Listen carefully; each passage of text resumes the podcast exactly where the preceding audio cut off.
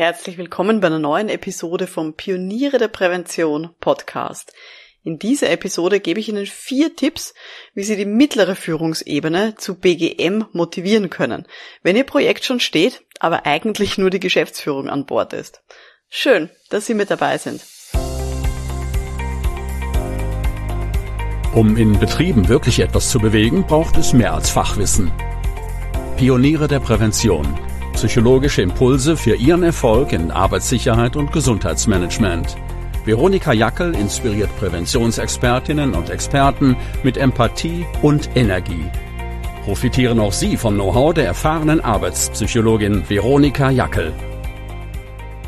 Liebe Pioniere der Prävention, ich zeige Ihnen, wie Sie Führungskräfte, also Abteilungsleitungen und Teamleitungen von Ihren BGF-Maßnahmen bzw. Ihrem BGM überzeugen können damit sie nicht von der Geschäftsführung das Okay bekommen, ein Budget haben und dann niemand mitmachen will. Ich habe letzten Herbst teilgenommen beim BGM Barcamp. Danke an Katrin und Chris an der Stelle für die Organisation, war wirklich eine schöne Geschichte. Und dort habe ich eine Session gegeben über die Motivation von Führungskräften und das traf auf wirklich viel Interesse. Und deswegen habe ich mir gedacht, na dann bringe ich doch auch in diesem Format, in diesem Podcast ein paar Tipps für Sie mit. Ich war früher, zu Beginn meiner Selbstständigkeit, da war ich wirklich einfach nur froh, wenn ein Projekt von der Geschäftsführung angenommen worden ist und wenn der Auftrag unterschrieben wurde. Und ich habe auch geglaubt, dann soll es doch eigentlich auch reibungslos laufen, oder? Wenn die Geschäftsführung an Bord ist ähm, und das Projekt unterstützt. Aber, oh Wunder, nicht alle Führungskräfte machen automatisch bei allem freudestrahlend mit, nur weil es die Geschäftsführung und vielleicht auch der Betriebsrat abgesegnet haben. Am Anfang meiner Selbstständigkeit hat mich das ziemlich irritiert, weil ich mir gedacht habe, na ja, aber ganz oben, die sind doch alle mit dabei und die haben das abgesegnet und ich verstehe es nicht, warum die Führungskräfte das nicht mitmachen. Aber ja, natürlich, mit der Zeit versteht man, jede Führungskraft, die hat so ihre eigenen Prioritäten, hat auch eigene Erfahrungen gemacht und hat eine andere Einstellung auch zum Thema Gesundheit, Sicherheit oder auch Psyche. Und deswegen muss man eigentlich in jeder Abteilung beziehungsweise in jedem Team neu argumentieren und die Leute neu davon überzeugen, dass dieses Projekt, das sie da jetzt aufsetzen oder diese Dienstleistung, diese, diese Geschichte, die sie da jetzt machen, dass die wichtig ist. Und ich weiß, es ist mühsam, aber es lohnt sich, weil wenn man es hier wirklich schafft, die Leute zu überzeugen und dass die Leute nicht nur mitmachen, weil es die Geschäftsführung so vorgibt, sondern weil die wirklich das wollen, dann hat man echt gewonnen. Ich mache jetzt mal ein bisschen einen harten Vergleich. Es ist ein bisschen so wie Drogen nehmen in der Jugend. Ja, Sie haben richtig gehört, Drogen. Also, ich glaube, alle unsere Eltern, die haben uns wahrscheinlich allen gesagt, ah, das dürfen wir auf gar keinen Fall machen. Nehmt keine Drogen. Aber was wirklich wirksam ist, ist, wenn die Jugendlichen selbst davon überzeugt sind und selbst keine Drogen nehmen wollen. Weil dann kommen sie auch nicht in Versuchung, wenn die Eltern mal nicht anwesend sind, sondern die haben es wirklich verinnerlicht und ja, verhalten sich dann auch so, wie es dann eben auch die Eltern gerne haben wollen. Und da ist es ähnlich. Wir wollen die Führungskräfte von unserem Thema, von unserer Prävention überzeugen, dass die wirklich selber so von, von diesem Thema überzeugt sind innerlich und die richtigen Entscheidungen treffen, auch dann, wenn die Geschäftsführung mal nicht hinschaut. Das wollen wir erreichen, oder? Dass die sozusagen intrinsisch motiviert sind diesem Thema gegenüber, dass sie da jetzt anbringen wollen in der Firma. Also, das ist unser großes Ziel.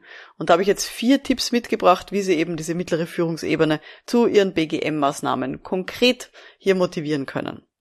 Hören wir uns, schauen wir uns mal an, was ich da mitgebracht habe. Also, Tipp Nummer eins. Hören Sie den Führungskräften zu. Ganz viele PräventionsexpertInnen, die haben die Tendenz, Führungskräfte zu überfallen.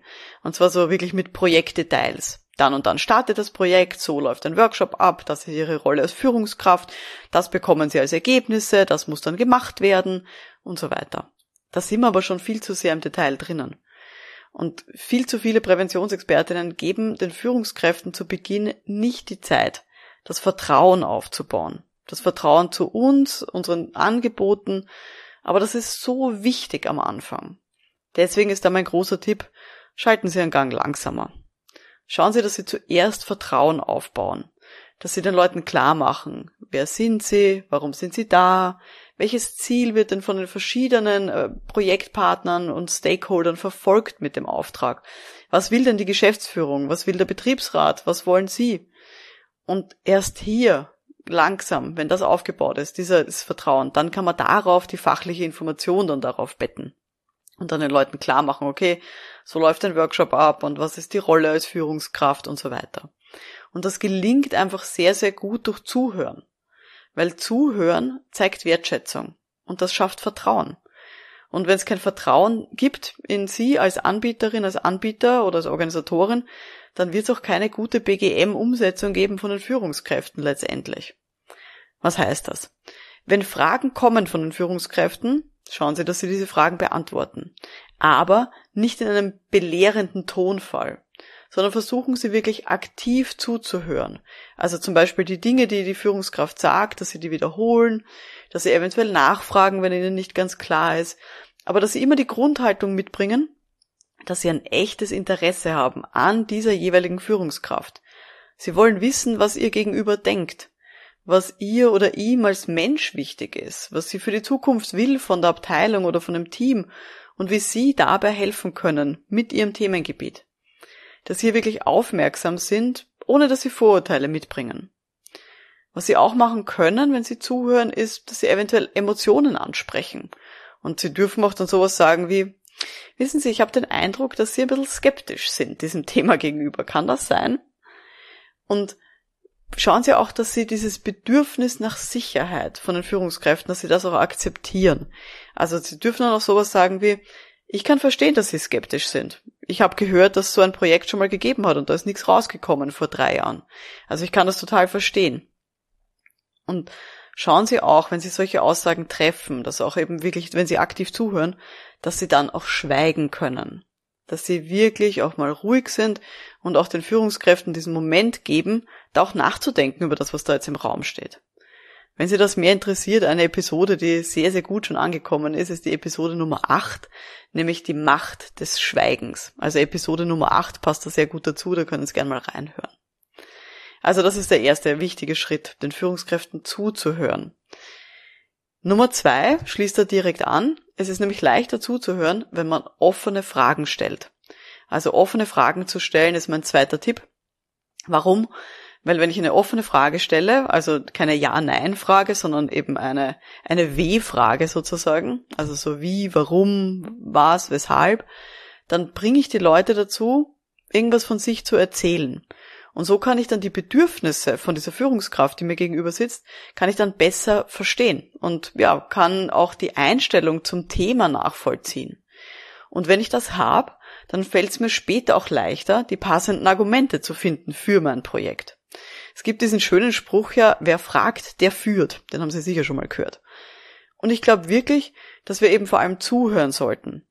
Und dass wir eben damit und mit diesen offenen Fragen auch die Führungskräfte unterstützen, eigene Antworten zu finden, warum sie denn mitmachen sollten. Weil ganz ehrlich, ich gehe ja davon aus, wenn ich so ein Projekt mache in einer Firma, dass mein Projekt super ist und total sinnvoll und dass es immer Argumente geben wird, warum man da mitmachen sollte. Aber man muss den Führungskräften dabei unterstützen, das selber auch ein bisschen rauszukitzeln. Was sind jetzt so gute Fragen, die man den Führungskräften noch stellen kann in dieser, in diesem Format oder in, in dieser Situation? Man kann einerseits komplett offen fragen. Also sowas wie, wie geht's Ihnen denn mit der Gesundheit von Ihrem Team, von Ihren Beschäftigten? Also komplett offen. Wie geht's Ihnen mit der Gesundheit in Ihrem Team? Sie können auch so ein bisschen typische Konsequenzen ansprechen. Zum Beispiel, hatten Sie schon mal auffällige MitarbeiterInnen, die zum Beispiel öfters krank sind? Das müssen Sie natürlich jetzt variieren, je nachdem, was Ihr Themengebiet ist. Aber so diese typischen Konsequenzen, dass Menschen zum Beispiel öfters krank sind und dadurch auffallen im Team, wenn die Gesundheit nicht passt oder wenn es da hier ja nicht, nicht drauf geschaut wurde in den letzten Jahren. Auch das kann man versuchen, so ein bisschen einfließen zu lassen durch eine offene Fragestellung. Und Sie können natürlich auch Beispiele von anderen bringen. Sie können zum Beispiel sowas sagen wie, viele Führungskräfte haben mir schon erzählt, dass sie Probleme haben mit, und da setzen Sie Ihr Thema ein. Wie ist denn das bei Ihnen? Kennen Sie das? Haben Sie das auch manchmal in Ihrem Team? Also auch da so ein bisschen ein Statement zu setzen. Was sind denn so typische Situationen, die andere Führungskräfte, muss nicht in der gleichen Firma sein, sondern vielleicht auch in anderen Organisationen, die andere Führungskräfte schon gehabt haben und dann die Führungskraft eben fragen, jetzt, wie ist das bei Ihnen, ob sie das halt kennt.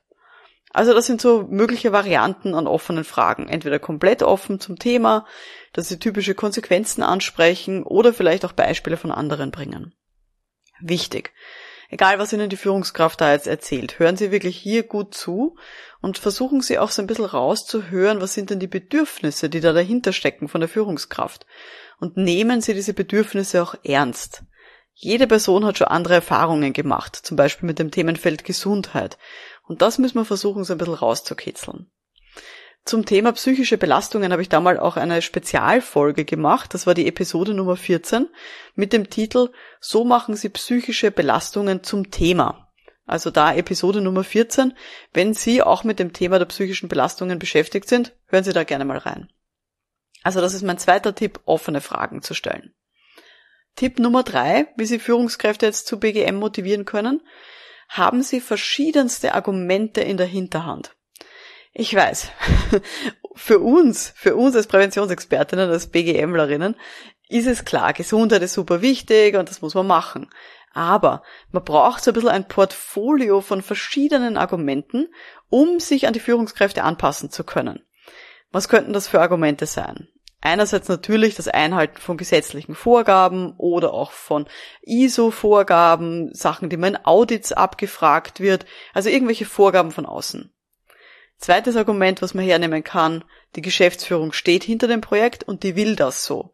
Und es ist wichtig, da als Führungskraft mitzumachen, damit man ein gutes Standing hat vor der Geschäftsführung. Auch das könnte ein Argument für eine Führungskraft sein. Ein weiteres Argument könnte sein, dieses BGM dieses Projekt, das sie da machen, das spart Geld. Also zum Beispiel, indem es Krankenstände reduziert.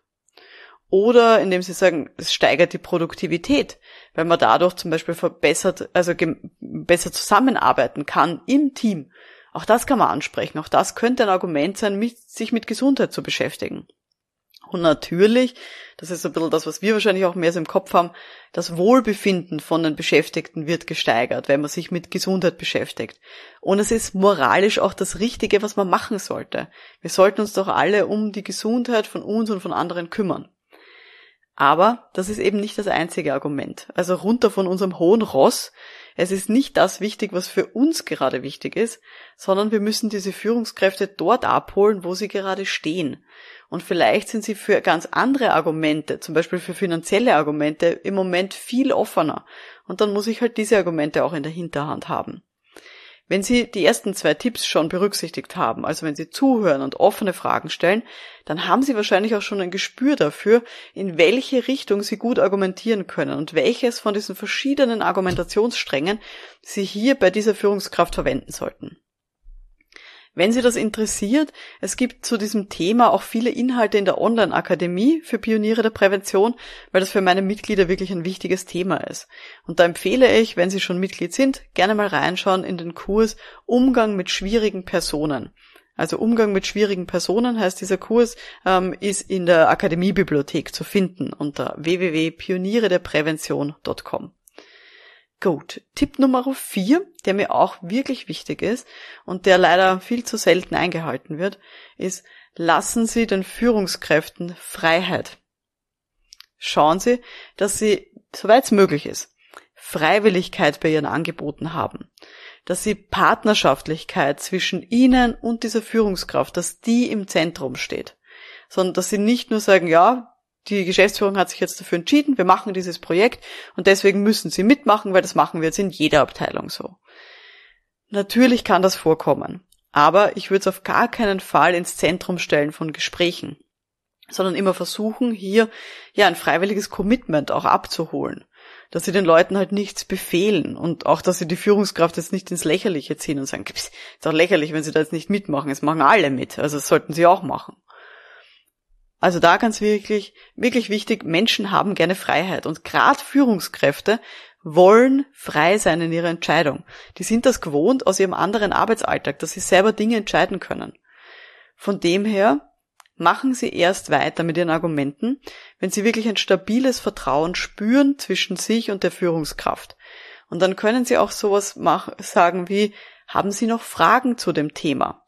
Weil das spielt den Ball wieder retour an diese Führungskraft. Und dann hat diese Führungskraft wirklich wieder die Entscheidung, ob sie jetzt noch Fragen stellen möchte oder vielleicht auch, wie man weiter tut.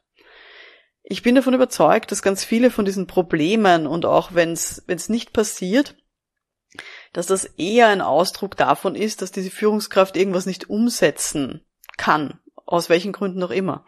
Und nicht, dass sie was nicht weiß. Ich bin davon überzeugt, jede Führungskraft weiß, dass die Gesundheit von ihrem Team wichtig ist. Aber es fehlt halt dann irgendwas noch, um sie zur Umsetzung zu bewegen. Und deswegen ist so wichtig, dass wir den Leuten auch Entscheidungsspielraum geben.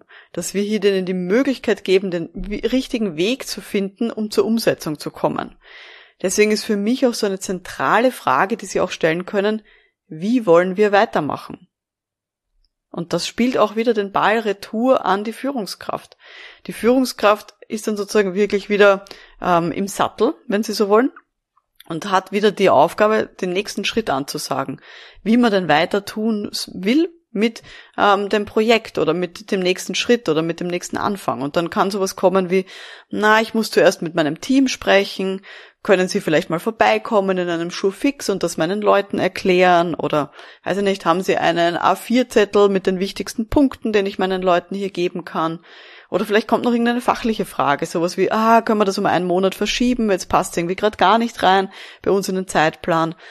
Aber der Führungskraft so einen Entscheidungsspielraum zu geben, ist ein wirklich wichtiger Punkt, dass man die Leute eben auch motivieren kann, zu ihren eigenen Konditionen bei dem Projekt dann auch mitzumachen und beim BGM-Aufbau dann auch mitzumachen. Also das sind für mich die wichtigsten vier Tipps. Ich wiederhole es nochmal. Erstens, wirklich aktiv den Leuten zuhören, den Führungskräften. Tipp Nummer zwei, offene Fragen stellen. Also zum Beispiel, wie geht's Ihnen denn mit der Gesundheit in Ihrem Team?